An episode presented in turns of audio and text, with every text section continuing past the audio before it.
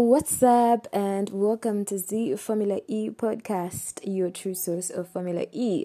Oh, excited to do this as always. I hope you're doing great. I hope you're doing lovely. And if it's not going well for you, take it to the Lord in prayer. My name is Homer Ruth and I host the show. Welcome to today's episode. Now, I think yesterday I did an episode on the race, the very first race of the season 7 Formula E World Championship that took place in Diriyah, Saudi Arabia. And today I'm going to cover the second race, which is round 2 that happened in Diriyah, Saudi Arabia.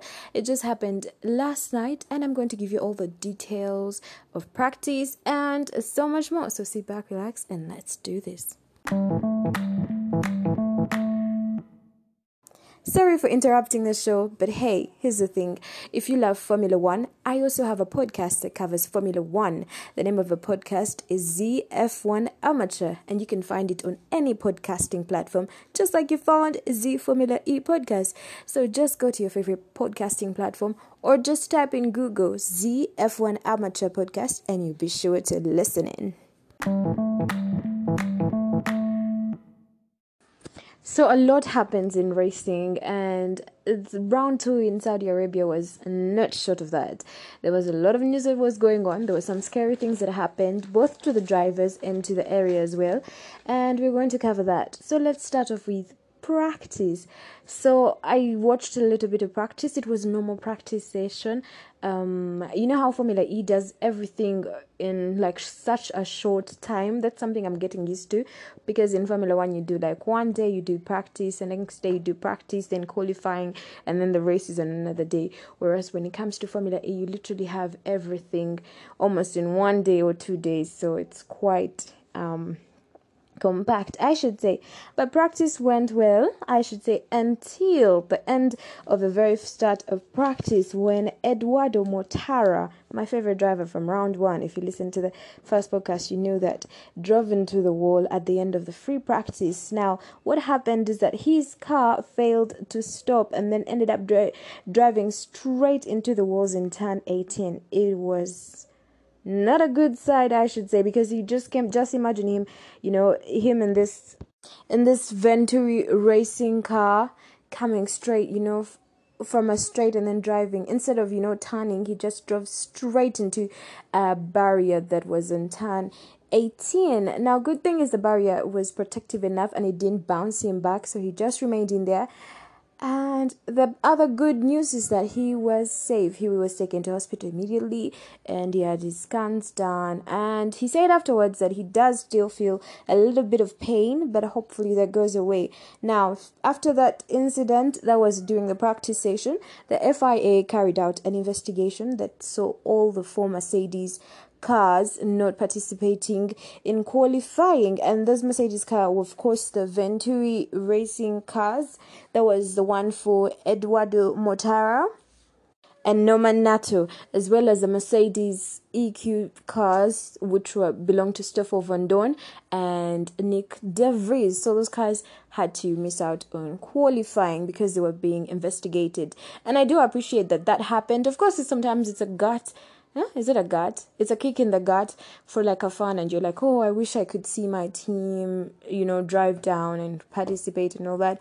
But the thing is, I always say this when it comes to motorsport safety comes first. I know we love it because it's entertaining, but the safety of the drivers comes first. So, all the cars, all the Mercedes powered cars had to be investigated and checked to see whether they were safe. Because the reason as to why Eduardo Mortara crashed into that turn, crashed into that barrier on the wall, was because he had a rear braking failsafe system failure, so his braking kind of failed. Not kind of failed, it failed and then caused him to crash. So it only made sense for all cars powered by the same engine to be checked and just to make sure that both of them are safe. Now they ended up not qualifying in the race. Edward Eduardo Mortara ended up not qualifying because Yes, eventually he was clear to qualify because he was taken to the hospital, was checked and all that, but the team couldn't fix the car just in time. This is what amuses me about Formula E. If it was Formula One, practice could be like what on Friday and then qualifying on Saturday, so the team would have enough time to fix the car. But in Formula E, you literally have an hour and a half between qualifying and the race itself, an hour and a half or two hours or even less. So it's a lot of work for a team to fix the car immediately, and they ended up not being able to do that.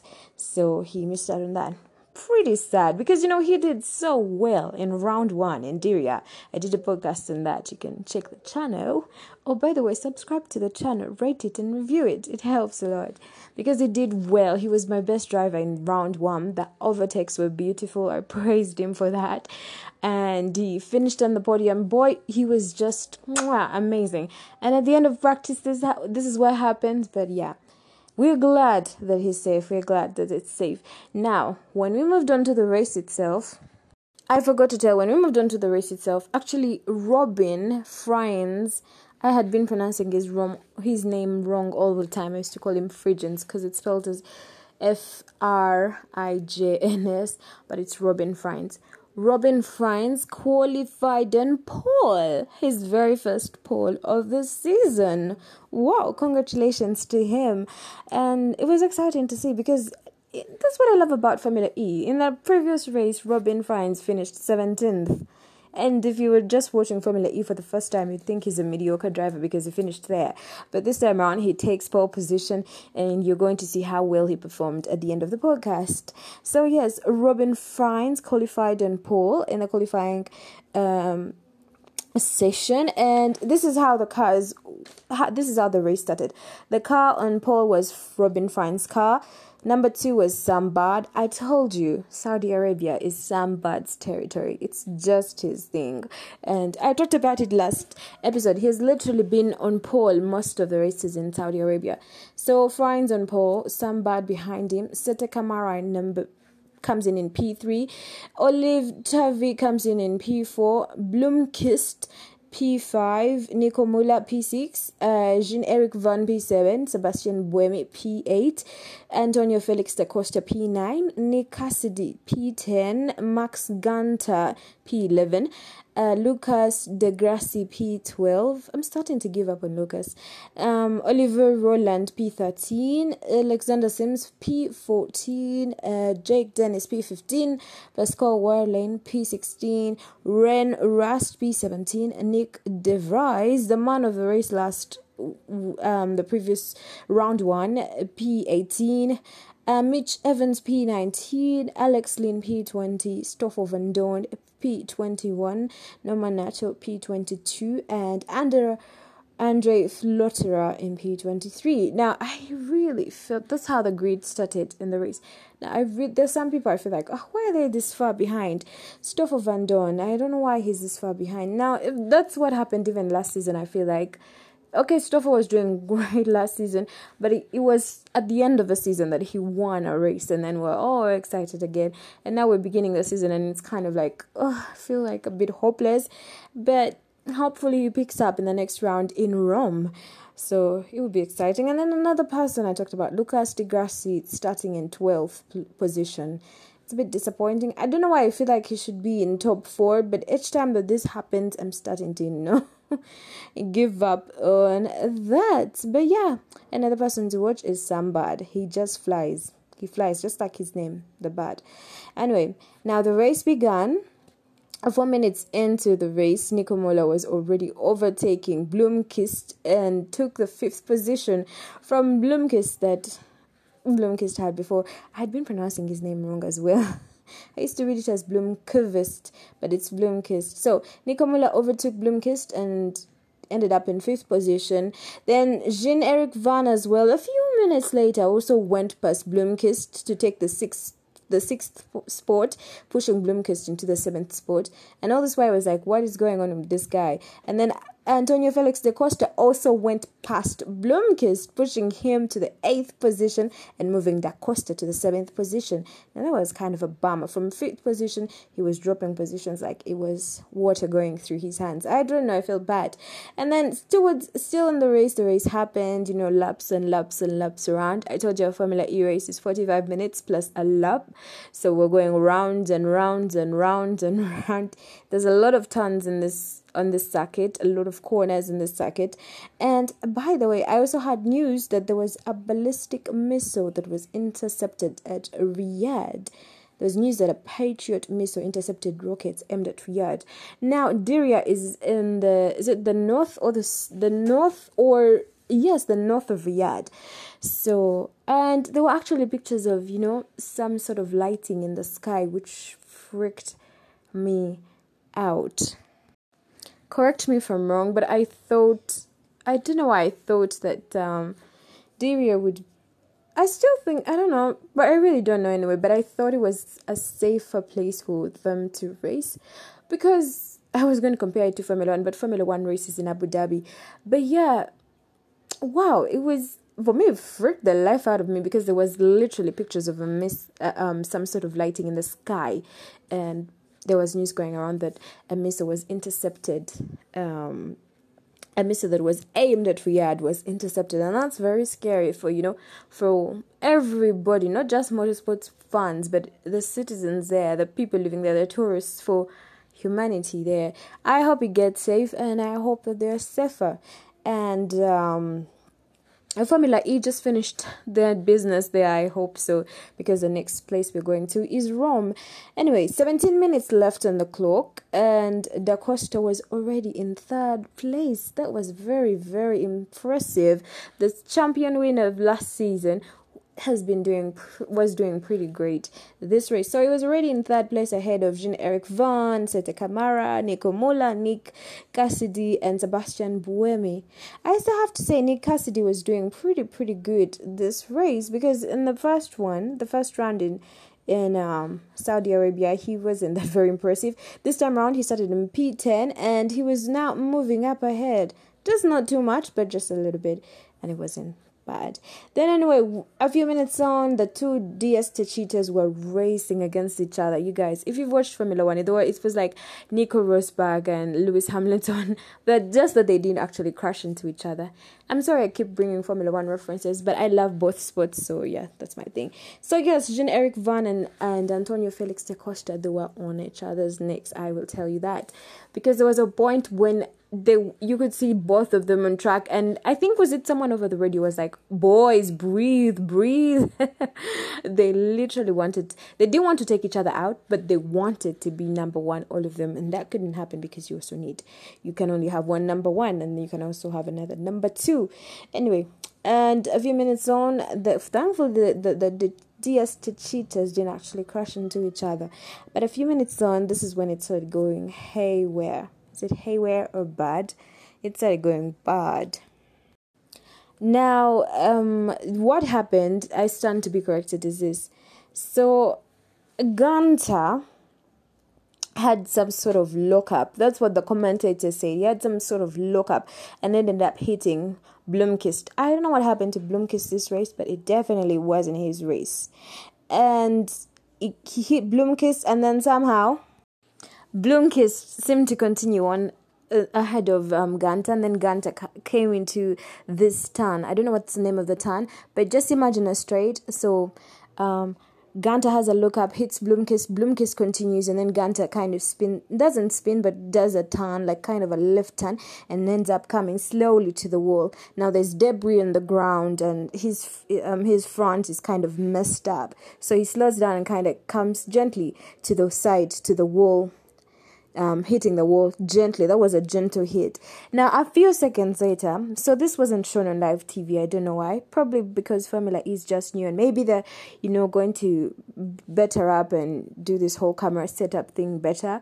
But see what happened. So Günther is now just on the corner. There's a corner he's just there on the wall. His rear is kind of messed up, and there's debris on the ground. And then from all of a sudden, we hear uh, just from behind us, we hear it was between um, R- Mitch Evans and Jaguar trying was fighting for 14th place with Alex Lynn for Mahindra. And what happened, according to Mitch Evans, um, Alex got caught up in his rear. So he got caught up in his rear, and then they were racing close towards the wall. So Alex was caught up in Mitch's rear as well as with the wall, and he just ended up flying, literally flying, honestly, because even Mitch Evans described it as an aeroplane kind of crash.